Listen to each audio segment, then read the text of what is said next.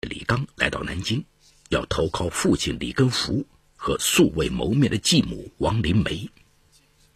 一九七九年，李刚出生于江苏淮安。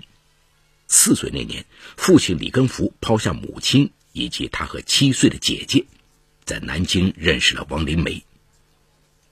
一九八八年，母亲跟父亲离婚。这年，父亲和王林梅的儿子李强已三岁，两人补办了结婚手续。姐姐勉强上到高二就辍学打工。李刚初中毕业后，连个像样的高中也没考上。见他整天待在家里不出门，母亲生气地对他说：“去南京找你爸爸。”面对找上门来的儿子，李根福有些不知所措。家里只有面积不大的两室一厅，还是租来的。十一岁的李强主动让出自己的小房间，自己在客厅里睡沙发。晚上看李强窝在沙发上睡得很香，李根福对妻子说：“咱们这儿子真懂事。”王林梅心里有点不是滋味。李根福和王林梅摆过小摊，卖过早点，后来在南京著名的珠宝一条街太平南路一处银楼租了个铺面，做黄金珠宝生意。没想到李刚就这样找上门来。李刚白天没事就到处溜达，没钱花就伸手问父亲要。李根福对儿子一直心存愧疚，很少拒绝。李刚觉得这种生活十分自在。李根福给儿子承租了一个电话亭，李刚每天晚上要营业到十一点多，还在电话亭里放了一张行军床。转眼到了二零零三年，这年李强考上扬州大学。李刚想自己还守着个破电话亭子，心里感到很不平衡，对父亲说：“现在很多人都用手机了，谁还老上电话亭打工用电话？”李根福也觉得这样下去不行。不久，王林梅托朋友将李刚招工进了南京炼油厂，厂里给他分了宿舍。李根福夫妇在中山北路买了套小房子，李刚也常过去住上一两天。二零零七年，李强考上美国纽约州立大学研究生，一家人簇拥着到上海去送行。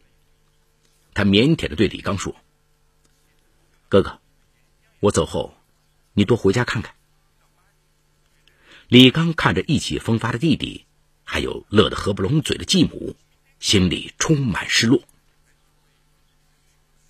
李刚在炼油厂干的是最累最脏的活，还要上夜班，他不想干，恰巧又遇上国企改革，他下岗了，每天唉声叹气的。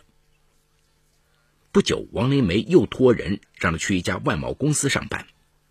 担心的不适应，反复叮嘱说：“你去了要好好学习，不懂就问。”李刚嘴里答应着，心里却很不痛快。不就是嫌我初中毕业吗？哪儿比得上你留洋的儿子？外贸公司对员工综合素质要求比较高，李刚只能在公司打打杂，甚至要帮同事订盒饭、买咖啡。外贸公司分为洋派，员工说话时不时夹带着英语，李刚听不懂，只能讪讪地笑两声。他很不适应，也很不痛快。不久，李刚暗恋上在公司打工的刘艳丽，他鼓起勇气追求她。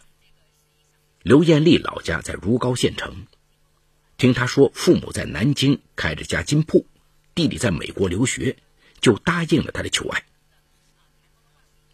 李刚把刘艳丽带到家里，王林梅按风俗给了见面礼，以后他每次来都热情招待。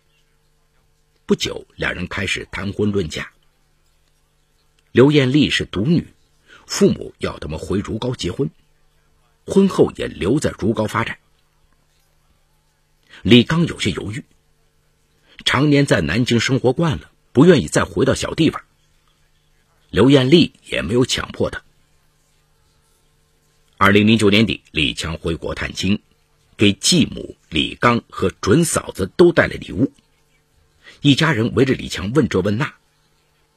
当听说他被留学的大学看中，准备留在纽约的一所分校工作时，王丽梅更是喜上眉梢。王丽梅在南京的亲戚来看李强，家里每天热闹非凡。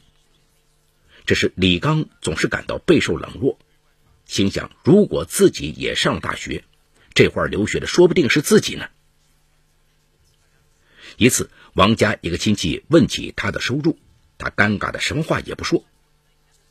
第二天，他对刘艳丽说：“走吧，就去你家吧。”就这样，李刚没等弟弟回美国，就收拾起自己的东西，跟着女友去了如皋。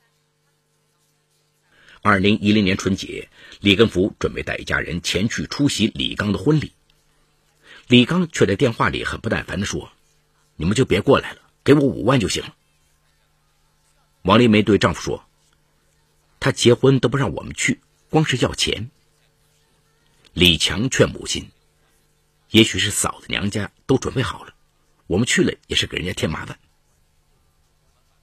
其实啊，李刚是因为生母和出嫁几年的姐姐要来参加婚礼，不想让他们出席婚礼，免得尴尬。李庚福虽对儿子有气，还是给他汇了三万元。李刚收到后马上打来电话说：“说好五万，为什么只给三万？”李庚福不高兴地说：“我们上年纪了，做点小生意赚钱也不多。”本是喜事，这场婚礼却让李刚和李根福、王林梅都很不痛快。因县城生活成本相对南京要低得多，一开始李刚觉得日子还挺惬意。不久，刘艳丽应聘到一家服装公司，并被派驻到盐城开展工作。李刚留在如皋，被岳父岳母催着到处找工作，去网吧当管理员，他嫌工作时间太晚；去厂里干搬运工又觉得太累，每份工作都干不长。每次辞职后，他都躺在家里睡大觉，白天胡乱吃点东西对付一下，吃晚饭的时候就大摇大摆的去岳父母家。他还跟小区门口几个人聚在一起打麻将，开始输赢几百块钱，后来他嫌这赌得太慢，转而迷上了麻将机，一赌就是半天一天的。渐渐的，他手头的那点积蓄花光了，就想尽各种理由向岳父母要钱。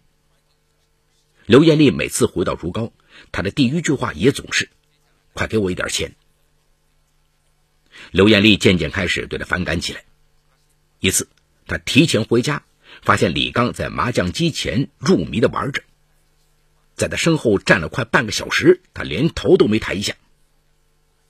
刘艳丽失望至极，提出离婚，父母也支持她的决定。李刚苦求无效，两人在二零一二年底办妥了协议离婚手续。李刚收拾好自己的东西，离开如皋，又出现在生父和继母的面前。知道李刚因为赌博离了婚，李根福和王林梅心里又气又恨，但毕竟是自己的亲生儿子，李根福再次收留了他。王林梅却很不情愿。一天晚上，王林梅忍不住对丈夫说：“这么多年，我们对他也算是尽到责任了，他现在又染上赌博的毛病，成天问我们要钱，这下可有罪受了。”李根福也是恨铁不成钢地说：“他怎么就不知道学好？你看李强什么时候让我们操心过？”王林梅说：“就是，李刚能有他一半好，我们就算是前辈的积德了。”这些话都被起夜在卧室门口偷听的李刚听了个正着，他恨恨地想：又是李强，就他出息。一连几天，王林梅脸色都不好看，李刚也感觉在南京待着很没意思，不如干脆离开，免得继母老拿弟弟来刺激他。他简单地跟父亲道了个别，就直奔淮安投奔姐姐。可到了淮安，他发现自己其实也相当多余，姐姐的孩子还小，母亲在姐姐家里帮忙照顾，房子本来就挤，他来了之后连转个身都困难，这么逼仄的空间让他心里堵得慌。母亲也把他往外赶，你至少要给自己找个住处吧。李刚只好失落地离开姐姐的家，觉得自己之所以过得这么狼狈凄惶，都归罪于父亲当年对他的抛弃，心里不觉得对父亲和继母生出恨来。李刚又回了一趟南京，当面向父亲提出想跟他们一起做黄金生意，遭到李更福一口拒绝，你不是做这个的料。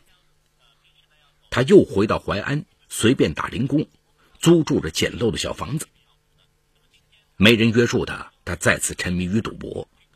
这不仅带给他刺激，更让他忘记生活不如意的烦恼。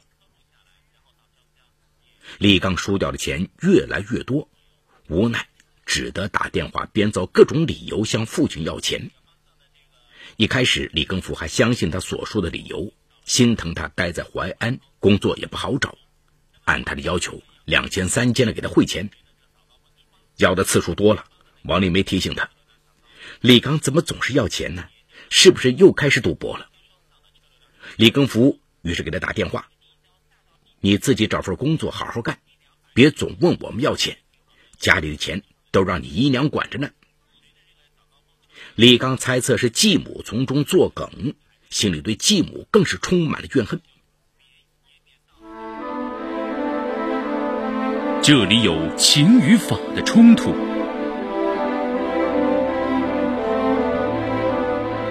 这里有生与死的考验。